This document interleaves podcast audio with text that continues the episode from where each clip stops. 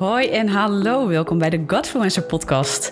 Ik zit hier vandaag met Tineke Wuister. En als je me al een tijdje volgt hier bij de Godfluencer, dan weet je dat ik het graag heb over God, over mindset, over de werking van je brein, over gezondheidswetenschappen en inzichten eruit, maar vooral ook de Bijbelse principes en uh, ja, hoe wij als christenen ook met de ongenuanceerde taken van het leven die op ons pad worden gesmeten, hoe we daarmee omgaan en uh, hoe we daar ook praktische handvatten voor kunnen krijgen. En Tineke, die nu bij me zit, die is daar ook wel van. Toch, ja. Tineke? Ja, ik hou ervan. Ja, ja. ja.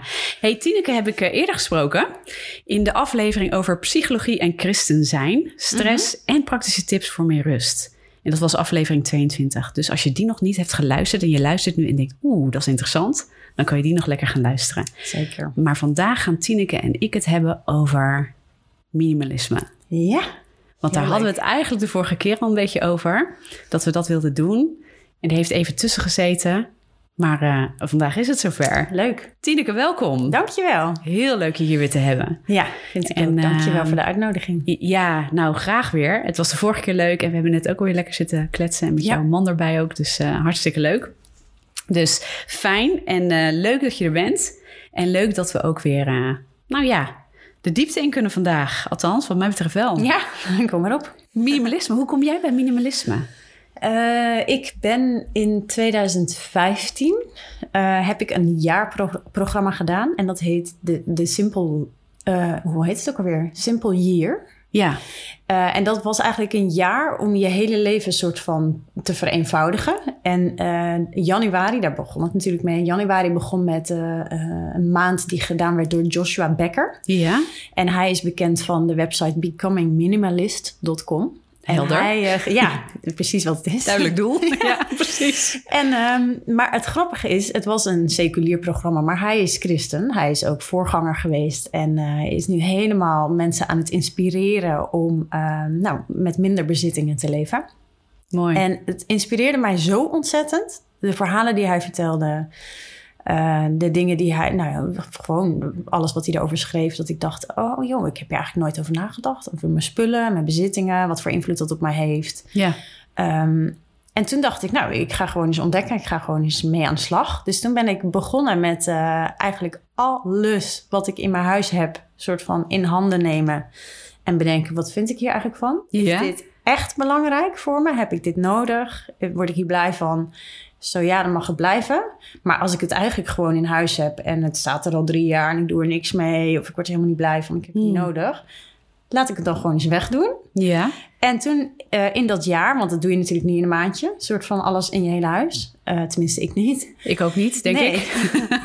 dus ik ben daar, het was ook het jaar dat mijn jongste naar de basisschool ging. Dus ik kreeg iets meer mijn handen vrij. Dus ik heb dat jaar toen gepakt om eigenlijk daarmee bezig te zijn. En uh, toen um, merkte ik dat dat me zoveel ruimte gaf. En zoveel rust en zoveel lucht. En ook dat het eigenlijk steeds een laagje dieper kwam. Dus in het begin ben je spullen aan het wegdoen. Ja. En op een gegeven moment denk je... Uh, ja, wat is eigenlijk echt belangrijk in het leven? Want en, wat, is, wat is de kern van minimalisme? Waarom zou je daarmee bezig willen zijn? Wat trof jou, zeg maar, in dat verhaal van... Hè, wat je van hem Ja. ook hoorde, dat je dacht... hé, hey, dat wil ik toch eens even wat meer van weten? Ja. Of, Ehm, nou, het zijn, uh, hij heeft ook een boek geschreven dat heet Meer door minder, volgens mij. Het is in het Nederlands ook uitgekomen. Ja. En wat hij zegt, minimalisme is het doelbewust aandacht schenken aan de dingen die echt belangrijk zijn. En wegdoen wat je daarvan afleidt. Dat Mooi. is zijn uh, definitie voor minimalisme. En wat ik daar zo mooi aan vind, is dat je. Um, kijk, er zijn in het leven honderdduizend dingen die jouw aandacht vragen. Ja. Maar als jij honderdduizend dingen jouw aandacht geeft, dan blijft er per ding maar een heel, Heel klein, klein. beetje aandacht over. Ja. En ik ontdekte op een gegeven moment, ik ben in dat jaar ook, heb ik een retreat in een klooster gedaan. Nou, een klooster is al best een eenvoudige uh, omgeving. Ja. En uh, ik ontdekte daar eigenlijk zo dat ik dacht dat leven met aandacht. Uh, dat, vind, dat is zo lekker. Dat helpt me zo, zeg maar, gewoon minder prikkels. Uh, gewoon zijn in het moment, genieten van wat er is, weet je wel, zonder altijd meer te, te streven naar meer of anders of beter, of, maar gewoon zijn, weet je wel, Ja. en, en, ontdekken, dit is het, dit is leven met God. En daarin merkte ik dus dat, dat bijbelteksten bijvoorbeeld veel meer bij me binnenkwamen, dat ik dacht, oh joh, ik heb gewoon vaak zoveel ruis in mijn hoofd, Maar op het moment dat, dat, dat, dat je dus de eenvoud ingaat, Ja. dan ontstaat er, eh, ja, dan ontstaat er gewoon ruimte ook voor, voor Gods stem. Dus om hem beter te horen. Dus, dus er kwam zoveel achter vandaan. Mooi, Ja, mooi. heel bijzonder. Ja, dus echt wat jij zegt, hè, meer van minder is ook het, hoe het boek Ja, heet. meer, ja, meer, meer van minder. min- Of meer door ja, minder. Zoiets. Nou ik heb die uitdrukkingen ook vaker gehoord. Want volgens mij staat er ook zo'n soort quote of term in eh, essentialisme. Dat boek Ja. van, eh, ik ben even de schrijver ook kwijt. Ja, ik ook. Ehm, hij is ook christen trouwens. Hij heeft Oh, het boek eh, seculier geschreven volgens mij, maar wel, hij is ook christen. Ehm, vond ik ook zo interessant, want hij heeft het er eigenlijk ook wel over. Hè? Van het gaat erover dat je meer ruimte creëert voor de dingen die echt ertoe doen. Ja. En veel minder of geen ruimte meer creëert voor alles wat er eigenlijk inderdaad dus van afleidt. Ja. eh, of wat het zelfs ondermijnt. Precies. Want dat is het ook, denk Ja. ik. dat is het ook. Ehm, dus heel interessant. Ja. Ja, en eigenlijk denk ik, ja, als je dat onderscheidt, minimalisme, essentialisme, dan denk ik dat de, eh, de quote van Joshua Becker eigenlijk meer essentialisme is. Ja, als je zo Want- zou kijken. Ja. Ja. want minimalisme is natuurlijk eigenlijk proberen te leven met zo min mogelijk spullen. Ja. Dus je hebt mensen die met maar 100 spullen leven Ja. of met, met, met maar 7 kilo bagage de wereld over reizen. ja. Nou, dat, ja, weet je, dat moet passen bij je en bij je levensstijl. Maar het essentialisme is denk ik meer wat mij aanspreekt. Ja, Ja. ja. dat vind ik ook wel heel mooi. Wij hadden het destijds, toen ik jou voor de eerste keer volgens mij ontmoette, eh, was dat inderdaad bij, die, eh, ehm, bij een vrouwenochtend. Ja. En toen hadden we het uiteindelijk dus ook over een tiny house. Ja. Dat, dat leek me dus echt helemaal fantastisch. Ehm, maar dat vraagt ook een bepaalde leefstijl. Ja. En daar ben ik op een gegeven moment wel mee bezig geweest. En achteraf dacht ik, nou, mijn appartement is ook wel een beetje een tiny house. Mhm. Ehm, maar ik zit er heel goed, inderdaad. Maar eh, ik heb het boek Essentialisme toen ook aangeschaft. En toen dacht ik wel, dit is wel iets waar ik meer aandacht aan wil geven. En eh, ik zou het echt wel weer gaaf vinden. Ik heb in Curaçao gewoond, ook met eh, veel minder spullen. En veel Ja. minder dingen die je dus afleiden. Ja. En het trekt me ook wel, want het geeft ook een bepaald seizoen in je leven ruimte voor, nou ja, bijvoorbeeld God veel meer. Of dat je veel meer wordt teruggetrokken en ook eens ehm, niet zo verslaafd bent, continu aan bezig zijn Ja. met, ja, noem het, waar zijn we nu zoveel bezig mee? Ik hoorde dat we nu veel meer prikkels hebben dan eh 30 jaar geleden, dusdanig dat één dag de hoeveelheid prikkels heeft van een heel jaar of zo, van iemand die Ja. 30 jaar geleden leefde. Ja. Misschien overdrijf ik iets nu en heb ik het helemaal verkeerd geïnterpreteerd. Nee, zoiets heb ik ook Maar het zat er ja. dichtbij volgens mij. Ja. Het- was echt wel een heftige verhouding. Ja. En dat ik dacht, ja gek hè, dat we met z'n allen gewoon helemaal in burn-outs, depressies en Ja, en plus dus de boodschap die je dan ook hoort. Hè? Dus ik heb ook wel eens gehoord dat je, dat je 2 tot 3000 reclames op een dag ziet. Hè? Aan billboards, maar ook wat je hoort op de radio of wat je ziet op de tv of wat bij YouTube langskomt. Kijk, die- die schreeuwen natuurlijk eigenlijk allemaal de boodschap dat je vaak iets moet hebben of Ja. iets moet verwerven. En dan ben je gelukkig. Want Ja. het zijn natuurlijk allemaal gelukkige nodig, mensen. toch? Ja. precies. ja, En dat maakt natuurlijk dat verlangen naar altijd maar meer, of, of net hetgene wat je nog niet hebt. Ja, onze economie drijft er denk ik op dat we altijd maar consumeren. En, en dat, dat is natuurlijk een bepaalde ontevredenheid. Dus Ja. ik denk wel eens, onze maatschappij drijft eigenlijk op, op ontevredenheid. ja, Terwijl als ik lees wat, wat God in zijn woord zegt, dan, dan, eh, dan, dan zie ik daar juist dankbaarheid en tevredenheid. ja. Weet je wel? Dus dan denk ik dat dat staat zo haaks eigenlijk op een leven in eenvoud. Ja. Waarin je dus uitgaat juist van ja, dankbaarheid. Ja. En dat is heel anders. ja. Ja. Merk je ook wel eens bij jezelf ehm, dat, het, dat het op een gegeven moment ook dat je gaat, gaat zoeken van, mag ik wel meer hebben? Dus dat het dan ook een andere vraag oproept, kan ik me namelijk Mhm. voorstellen. Ik hoor daar ook eens christenen specifiek over. Ehm, van ja, mag ik wel zoveel willen? We, we hebben heel veel, eh, we- kunnen heel veel. We, in het Westen hebben we zoveel mogelijkheden. Ja. Eh, dat het dus eigenlijk niet komt van ik wil minder, want dan heb ik aandacht voor het goede. Maar dat het ook wel eens voortkomt uit de vraag: mag ik wel zoveel hebben als dat ik nu heb? Oh ja. Dan wordt het bijna meer een soort angstrelatie wat je ermee Ja. krijgt. Maar ik, ik hoor die insteek ook wel eens. Ja, nou waar ik hem misschien wel herken is... ehm, kijk, als je kijkt naar hoe wij leven hier in het Westen... dan heb je, hebben we volgens mij bijna drie tot vier eh, aardes nodig... Ja. Om, om al die spullen, zeg maar, van Ja. ons eh, te kunnen maken... En, en wat we eten en hoe we leven en alles. En dan denk je, ja, dat is natuurlijk niet duurzaam omgaan met de wereld... Nee, precies. Ehm, dus daarin denk ik ook, ja, weet je, ik denk dat we dit gewoon niet heel lang kunnen volhouden op deze manier, zo Precies. leven. Ja, Dus, dus het heeft mij ook wel vragen gebracht over hoe ben ik rentmeester eigenlijk Ja. van de aarde die we in beheer hebben gekregen van God. Ehm, ja, en, en het is heel moeilijk in deze maatschappij om, om anders te leven. Ja. Ehm, want je zit ook in een systeem. Ik zou ook wel Ja. plasticloos willen leven, maar dat is haast niet mogelijk, weet Nee, je wel. precies. Maar wat je kunt doen, dat, dat wil ik dan ook wel doen. Ja, mooi. Ja. ja. Ja, dus Ja. jij bekijkt echt vanuit renmeesterschap. Ja. En misschien, ik weet niet of jij echt een zoektocht hebt gehad in... wow, er is veel prikkels, ik wil het anders in mijn leven. Mhm. Ja. Ehm, dat is bij mij ook wel eens dat ik denk... Poh, volgens mij kan het echt minder en beter in die zin. Ehm, zie jij ook een bepaalde noodzaak vanuit God, vanuit je leven met God? Je hebt het net over rentmeesterschap. Nou, dat komt echt ook uit je relatie, je leven met God, denk ik. Ja. Dat je daar bewust op die manier mee omgaat. ja. Ehm, maar kan je daar nog meer vanuit, vanuit bijbelse grond of vanuit dat je zegt, joh, daar worden we eigenlijk wel op gewezen. Of dat zou wel goed zijn om te overwegen als christen, eh, dat minimalisme of dat Ja. essentialisme. Nou, ik, eh, ik, ik vind, dus wat mij op een gegeven moment heel erg trof, was eigenlijk wat Jezus zegt in eh, de bergreden, Matthäus 6, vers, Mhm. vers 19 en verder, Mhm. van verzamel je geen schatten op aarde, waar mot en roest ze ontoonbaar maken, maar verzamel schatten in de hemel. ja, En toen dacht ik, oké, schatten op aarde, eh, die heb ik eigenlijk best veel. Ik ben best veel tijd bezig met mijn aardse schatten te verzamelen. Je koopt dingen, maar die dingen die vragen ook onderhoud. En ze vragen ook, eh, ze moeten gerepareerd worden als ze stuk zijn. Dus op een gegeven moment eh, dacht ik wel van, pff, ik ben eigenlijk zoveel tijd kwijt echt aan mijn aardse schatten eigenlijk. Terwijl Jezus roept heel duidelijk op van verzamel die niet, want mot en roest. Hè? En, en dus dat is op een gegeven moment in ons huis ook een beetje zo'n dingetje geworden, mot en roest. Dus elke keer als er een stuk ging, dan zeiden we tegen elkaar, oh ja, mot en roest. Weet je wel? er wel lekker, lekker relaxed mee om, zeg maar. Nou, ja. Ja, ook soms lastig. Ja. En eh, dus in, in een tijdje eh, ben ik ook de Simplify-politie genoemd in ons huis. dat echt, als er dan iets binnenkwam, weet je wel. Of dan waren we bij de McDonald's en dan kun je weer zo'n speelgoedje Oh, krijgen, ja. weet je wel. Of er was weer een of andere spaaractie bij de, de supermarkt X of Y. En dat ik dan weer zei, nee joh, pff, Niet jullie zooi in mijn huis. Ja. Maar ja, de kinderen vinden het leuk, weet je wel. Dus nou ja, dan was ik de Simplify-politie. Maar goed, eh, je vraag ging over Bijbel.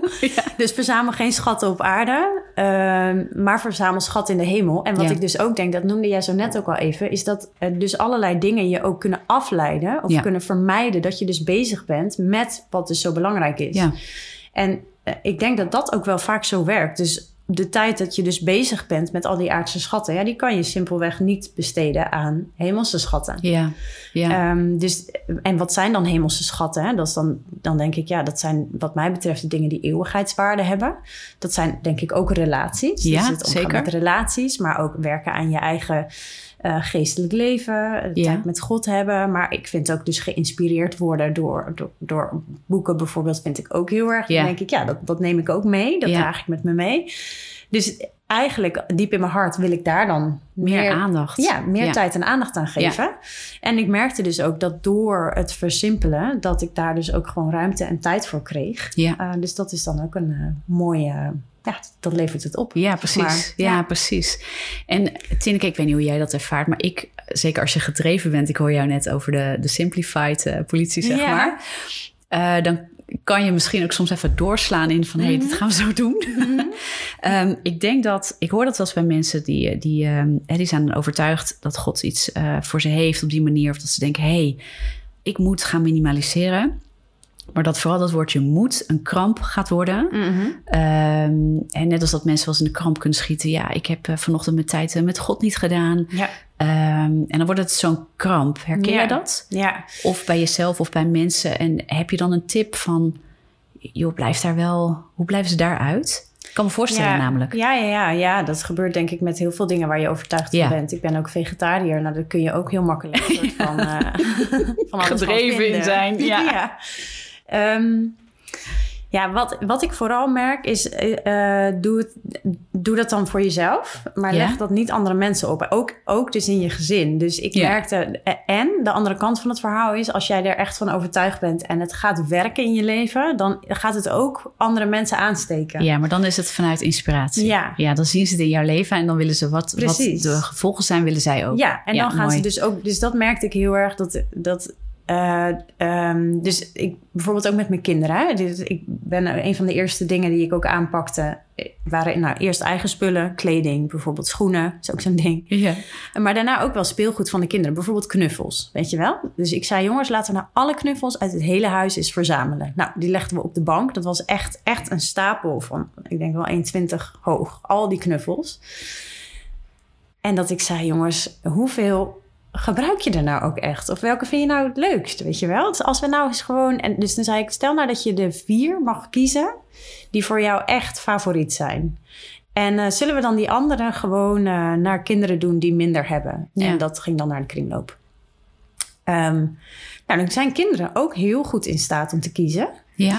Ehm, en op een gegeven moment wordt dat dan dus... Dus je kunt wel een trend zetten, denk ik. Ja. En, en, als ouder, ook voor je kinderen, denk ik wel... eh, ja, misschien eh, eh, richtlijnen Ja. hebben. Dus op een gegeven moment was bij ons... je mag vier knuffels hebben. Stel dat je in de winkel bent en je ziet echt een geweldige knuffel. Ja. Dat kan. ja. Dan, dan zei ik, oké, maar dan moet je dus even nadenken. Je hebt er thuis vier. Als je deze wil, welke van de vier gaat er dan weg? Ja. Weet je wel? Nou, Ja. dan gaan ze nadenken. Dan wordt het toch anders. Dan wordt het toch anders. Ja, ja, ja. Dus ehm, het niet opleggen, maar wel inspireren, dat is denk ik een hele belangrijke. Ja. E- En soms denk ik ook wel, soms is het misschien ergens ook een beetje nodig om even door te slaan. Totdat je ergens een soort van midden hebt gevonden, Ja. als een soort schommel. Ja. Dus ik denk dat ik ook wel periodes heb gehad, bijvoorbeeld dat mijn hele woonkamer zo leeg was, dat er iemand binnenkwam en zei: Oh, het is hier kaal, ga je verhuizen? Ik dacht, oh, nu is het misschien Dat is wel een erg ongezellig. beetje, beetje doorgeslagen. Ja, precies. ja, en dan op een gegeven moment dan kom je weer een beetje in het midden uit. Ja, mooi. Mooi. Ja. Ik vind het wel interessant. En het levert je dus heel veel op. Ja, wat ik je net over je kinderen hoor vertellen... ze worden dus ook heel erg bewust van consequenties van keuzes. Ja. Waar ze dat misschien eh, voorheen dan niet zo zouden zijn. Ja. We leven toch wel een beetje in de maatschappij van... Ja, alles is beschikbaar. Eh, met één klik op de knop. Ja, ja, ja. ja. Eh, dus het brengt ook wel bewustzijn. Ook voor kinderen. Ja. Nou, sowieso. ehm, ik, ik heb ook een onderzoekje gelezen over kinderen en eh, speelgoed. Ja. Nou, speelgoed is natuurlijk ook zo'n ding waar je heel veel van kunt hebben. Ja. Ehm, maar kinderen met minder speelgoed ehm, maken minder ruzie, zijn creatiever. Ik lees even voor, want ik heb Ja, het opgeschreven. Hebben meer focus en concentratie, eh, gaan vaker naar buiten en hebben meer oog voor de natuur en hebben meer respect voor spullen. Wauw. En dan denk ik, We horen nu ook gezellig honden op de achtergrond. Ja, Hoor jij hem ook? Ja. Die zijn aan het ruzie maken. Die zijn Die niet hebben zo denk ik respectvol. Nee, heel veel speelgoed. ja, precies. Maar wij denken dus heel vaak dat we onze kinderen iets gunnen. Door ze, hè, nou geven we ze nog iets extra's erbij. Ja. Eh, maar daarmee ontzeggen we ze misschien ook wel iets. Ja. Eh, dus wat gun je eigenlijk je kinderen? En dus als jij wat jij Hele denkt dat het goed is voor je kinderen, dat is misschien niet per se goed. En wat voor kinderen geldt, geldt voor ons natuurlijk ook. Dus Ja. wij kunnen ook heel Ja. veel boeken of, of nou net wat voor jou speelgoed ja, is precies. hebben. En eh, nou, een aantal van de dingen, dus meer respect voor spullen bijvoorbeeld, herken ik absoluut. Dat ik denk, ja, ik ben, ik heb, ook dat is rentmeesterschap, Ja. denk ik. Dus respect hebben voor spullen, niet per se eh, vanwege het geld of zo, maar, maar wel, eh, het, het is gemaakt door iemand, weet je wel. Ja. Er zitten kostbare grondstoffen in. Ja. Eh, nou, dat, dus daar mag je respect voor hebben. En onze maatschappij is natuurlijk een maatschappij waarin heel snel dingen weggeworpen worden. ja, zeker. Dus stel dat er een onderdeeltje stuk is van jouw mobiel, dan moet eigenlijk de hele mobiel weg. Ja, in plaats klopt. van dat je het kunt repareren. Ja. Ja. Dat is niet respectvol eigenlijk omgaan met de spullen die we hebben gekregen. ja. Dus nou ja, dat zijn dan ook weer neveneffecten die je dan Ja. op een gegeven moment merkt. Van, eh, Ja. ja. Interessant. En de vorige keer, we hebben het ook, eh, wij hebben het ook wel graag over het brein samen. Hè? Ja, Eh, jij als psycholoog, ja, jij doet daar, jij hebt ook in jouw boekjes ook wel het een en ander over geschreven, hoe het brein reageert op een aantal zaken. Doet dit nou ook nog wat met je brein? In de zin van, als je dus bewust met ehm, nou, minimaliseren gaat dan misschien over jezelf helemaal ontspullen en zo min mogelijk hebben. Ja, Van, en dat is vooral op materiaal gericht in je Mhm. leven, denk ik. ja, Essentialisme die nuanceert dat dan iets en die zegt, joh, kijk vooral naar, ehm, eh, naar dat je genoeg aandacht richt op de dingen en de spullen hebt. Hè, en, en de aandacht richt op de dingen die, eh, die ja, goed zijn in je leven. Ja. En heel weinig van, eh, van de rest. ja. Ehm, is daar onderzoek over gedaan? Is daar psychisch iets over bekend? Dat het iets oplevert, echt daadwerkelijk? Ik, ik, ehm, het- wat ik tegenkwam was eh, een onderzoek wat gedaan is door een universiteit in Amerika, volgens mij Californië. Mhm. Eh, daar hebben ze eigenlijk ehm, gezinnen gevolgd. eh, gewoon in hun, in hun dagelijks leven. En wat ze op een gegeven moment ontdekten, is dat in een ruimte waar veel spullen zijn, ja. veel troep is, waar echt waar, nou, waar gewoon veel is, dat dat bij vrouwen dus het cortisolgehalte eh, eh, ja, cortisol, ja, cortisol is stresshormoon. Stresshormoon. Ja, Maar bij mannen was dat dus niet zo. En dat vond ik interessant. Dat, ik dat is dacht, heel interessant. Dus blijkbaar is het zo dat als er ergens veel rommel is, dat wij, wij vrouwen dan denken, dat denk ik ook echt. Daar hè? krijgen we stress Ja, van dan. overal ligt wat, zeg Ja. ik dan. Overal ligt wat. Ik word er gek van. Ja, Terwijl mannen, die kunnen zich daar misschien beter voor afsluiten. Die hebben misschien van zichzelf al wat meer focus. Die kunnen zich beter een soort van in een bubbel terugtrekken. En die zijn dan gewoon op de plek Ja. waar ze zijn. Die Ja. kijken niet zo rond. Eh, maar ik vond dat wel heel interessant. Ik Ja. dacht, hey, die cortisol, dus, dus ons stresssysteem gaat reageren op het moment dat er overal iets zien liggen of Ja. dat er veel is. ja. En dat is wel wat ik zelf ook heel erg herken. Dus ik heb op een gegeven moment bijvoorbeeld alle spullen uit mijn woonkamer, van de vensterbank, van de muren, alles wat, waar iets lag of stond, heb ik gewoon weggehaald. Een week lang. ja, En daarna eigenlijk alleen de dingen die ik eh, echt miste, heb ik terug eh, Gezet. gezet. En toen ontdekte ik ook, ik zie hier achter jou echt ook een, een witte muur. ja, Dat ik dat eigenlijk zo fijn vond. Ja. Gewoon een witte muur, weet je wel, zonder dat er iets hangt. En natuurlijk, er mag, de andere kant hangt.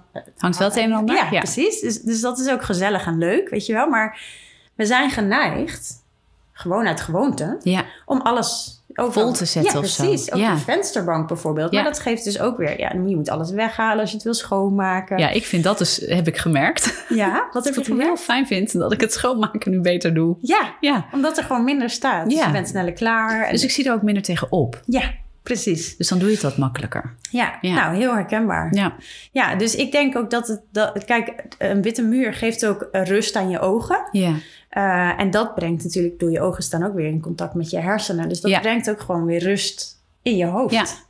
Dus dat gezegde van eh, ru- rust in je Ja. eh, opgeruimde kamer... is een opgeruimd hoofd. Ja, ik denk dat dat echt zo werkt. ja. Ja. Ja, want ik geloof ook wel dat er, ehm, oh weet ik niet waar ik dat vandaan heb. Er waren ook onderzoeken inderdaad in relatie tot burn-out en depressie. Mhm. Nou, zelf ben ik depressief geweest. Mijn boek komt bijna uit natuurlijk. Ja, Maar wat ik nog. Ja, leuk, leuk. Ehm, maar wat ik daar nog van herinner, wat mijn zusje ook heel vaak heeft teruggegeven. En dat is een heel gek proces, want als je depressief bent, overzie je heel veel ook allemaal niet meer. Nee. En eh, dan was mijn kamer één grote bende. Niet Ah, ja. smerig, maar overal lag alles. Ja, En dat heb ik nog wel eens een handje van als ik eh, met bepaalde projecten bezig ben. Dan ligt heel mijn tafel vol. Ja. Dan, dan, dat werkt dan blijkbaar, is dat een goede structuur voor mij om te werken. Dan heb ik alles bij elkaar. ja, Ehm, dan weet mijn brein dat goed te vinden.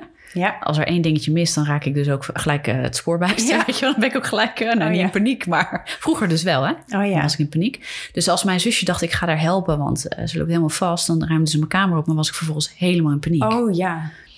Maar het gevolg was wel dat er daarna rust kwam. Ja, Dus, hè, dus wat jij net ook zei, van hé, die rust, andersom werkt dus heel goed. Maar het is ook een wisselwerking, dat als je natuurlijk al helemaal chaos hebt in je hoofd, Ja. Dat je dus, dat is een soort representatie ook in je huis vaak wel terug te vinden Ja. toen in mijn kamer. ja, Ehm, en als iemand er even doorheen dendert en dat voor je doet, dan voelt dat alsof je alle controle kwijt bent. ja. Maar vervolgens kan je die controle weer gaan terugpakken. Want hè, zij gooide niks weg. Zij Nee. was altijd, ze zei Tess, ik heb niks weggegooid. Het is er allemaal nog. Oh ja. En dan ga je dat weer terugbrengen. Dus wat jij net over die Ja. vensterbank zegt. Hè? Ik ging bepaalde dingen terugbrengen. Ja, ja. Dus ik heb dat ook wel aan de lijve ondervonden. Vanuit een heel ander uitgangspunt. Eh, maar nu merk ik dat nog wel eens als ik chaotisch ben. Dat is als je een beetje creatief brein hebt. Ja, Wat ik heb. Ehm, maar dan ben je geneigd om in dat chaotische mee te gaan.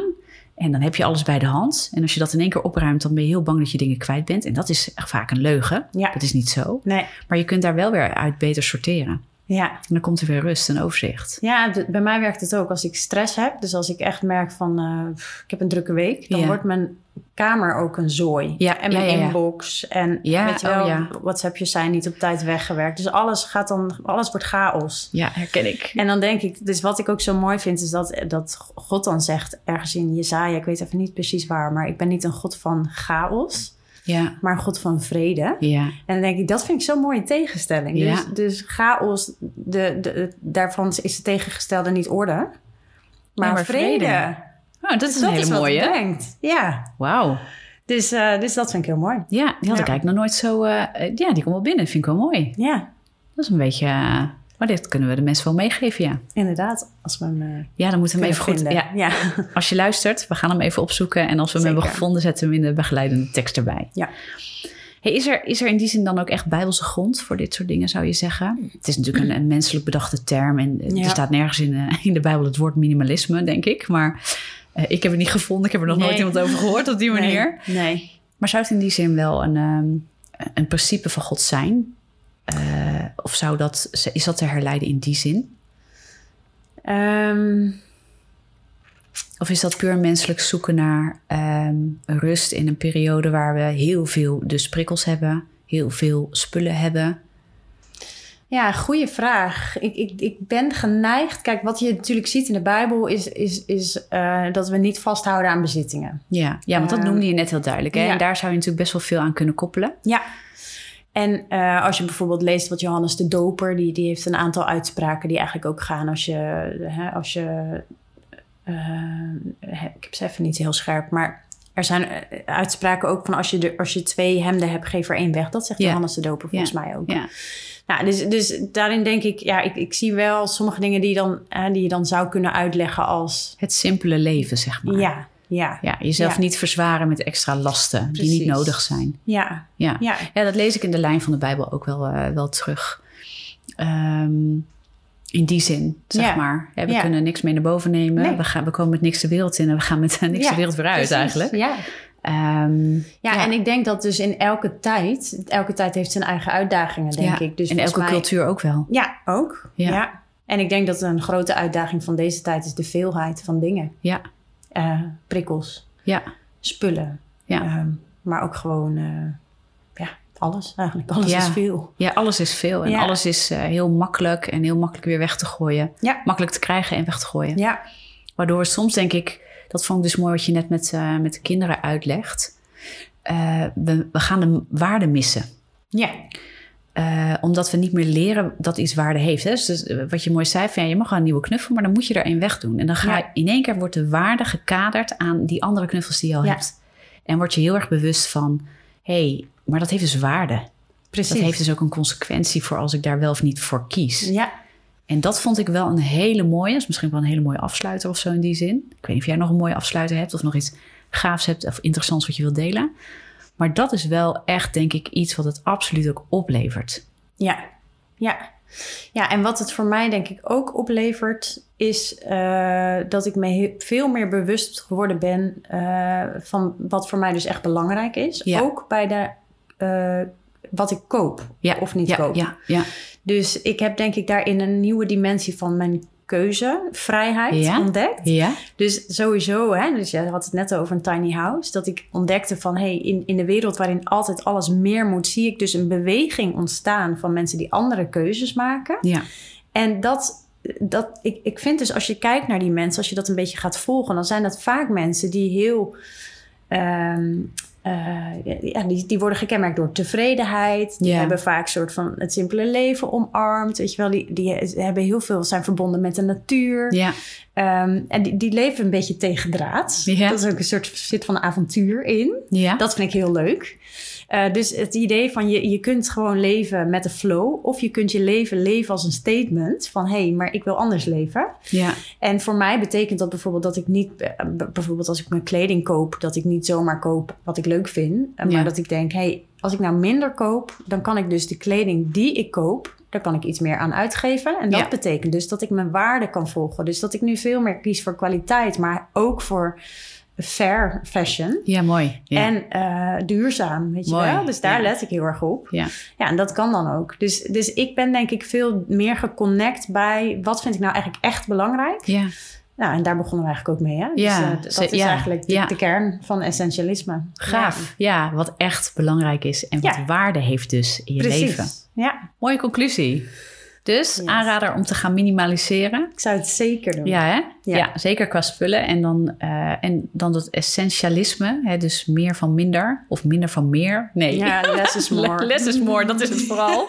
maar dan eh, misschien meer van de juiste dingen, minder van de niet juiste dingen. Hè? Of de afleiding in je leven. Ja. ja, dat je dat daar elke keer aan, eh, aan kadert. En leuk, heel interessant. Ja, ik ben nog steeds wel eens bezig over een tiny house. Of, eh, Ja, leuk. ik zou nog wel eens met zo'n van willen rondtrekken, weet je wel, ergens. eh, ja, dat Ja. is nu in deze periode allemaal wat lastiger, maar ik vind Ik- dat wel gaaf om, om eens een periode met, met heel weinig Ja, eh, rond te komen, zeg maar. Of, of ook je leven te leven. ja. En eh, dat trekt me wel. Dus of ik het echt ga doen, Ben weet je ik een niet. kampeerder? Want daar, Nou, nee dus. daar zou je eens kunnen starten. Ja, precies. Maar dat, dat trok me nou vroeger helemaal nooit. Oh ja. Maar ik heb in Curaçao dus wel echt heel veel buiten geleefd. Oh ja. En we hadden daar gewoon echt verder weinig. Eh, en niet omdat het niet kon of zo. Maar het is gewoon ook niet, niet nodig. Ja, het was daar niet nodig. De leefstijl was daar gewoon heel anders. En, Ja. en dat beviel me prima. Dus ja, ook dus qua ook kleding. en cultuur. Het is ook cultuur. Ja. En natuurlijk heb je daar veel meer. Het, eh, het buitenleven is daar veel meer. Ja. Hè, dus eh, je poortje is bijna groter dan de rest van je huis. Ja. Eh, omdat dat gewoon uitnodigt. Daar zit je ook met vrienden. Daar eet je samen. Daar is heel veel ruimte voor. Ehm, en het is daar natuurlijk lekker weer. Dus Ja. dat doe je misschien wat makkelijker. Je hebt daar misschien aan kleding ook wat minder nodig in die zin. Ja. Maar ehm, ja, dat, dat, ik denk dat ik daar dus ook wel de rust van heb ervaren. En ook Mm. eh, de verbinding met mensen rondom eten is daar ook veel meer Ja. samen. ja. Dus dat, eh, ja, dat heeft me altijd wel getrokken. ja, Ja, Dus nou, leuk Tineke. Nou, als je in die van gaat, dan wees welkom in Eindhoven. Ja, precies. Dan kom ik in jouw tuin staan. Voel ik me toch niet alleen. Dankjewel. nou, leuk. Leuke afsluiter. Heel leuk om je weer gesproken te hebben. Ja, En wederzijds. eh, nou jongens, als je Tineke nog niet volgt op Instagram, Tineke Wuister. En eh, je hebt een website, Ja. tinnekewuister.nl volgens Yes. mij. Ja, Simpel. dus je kunt eh Tineke nou ja, overal vinden. Ja, Ja, zeker. hartstikke leuk. Dus ga lekker connecten met Tineke. En nou ja, als je de podcast waardeert, deel hem zeker ook. Hey, die vorige van, we hadden het er net over, die vorige van jou, met jou, is gewoon 17, dik 1700 keer beluisterd, Tineke? Wauw. Hey, hey, je bent gewoon populair, hè? Nou, jij denk ik. nou, hij is, eh, hij is gewoon goed beluisterd. Leuk. Dus ehm, ja, deel het lekker als mensen hier wat aan hebben. Of je denkt, oh, gewoon een gaaf onderwerp om te delen. Je kan het via social media delen. Wijs andere mensen erop. Laat een review achter. Dat vind ik ook erg leuk. Dat ik van je hoor wat je ervan vindt, wat je eraan hebt. En Tineke ook. Zeker. Dus ehm, yes, nou dan gaan we even afsluiten. En eh, wie weet komt Tineke dit jaar of eh, volgend jaar nog een keer terug. We blijven Ja. sowieso in contact. Leuk. Dankjewel. Graag En gedaan. bedankt voor het luisteren en tot snel!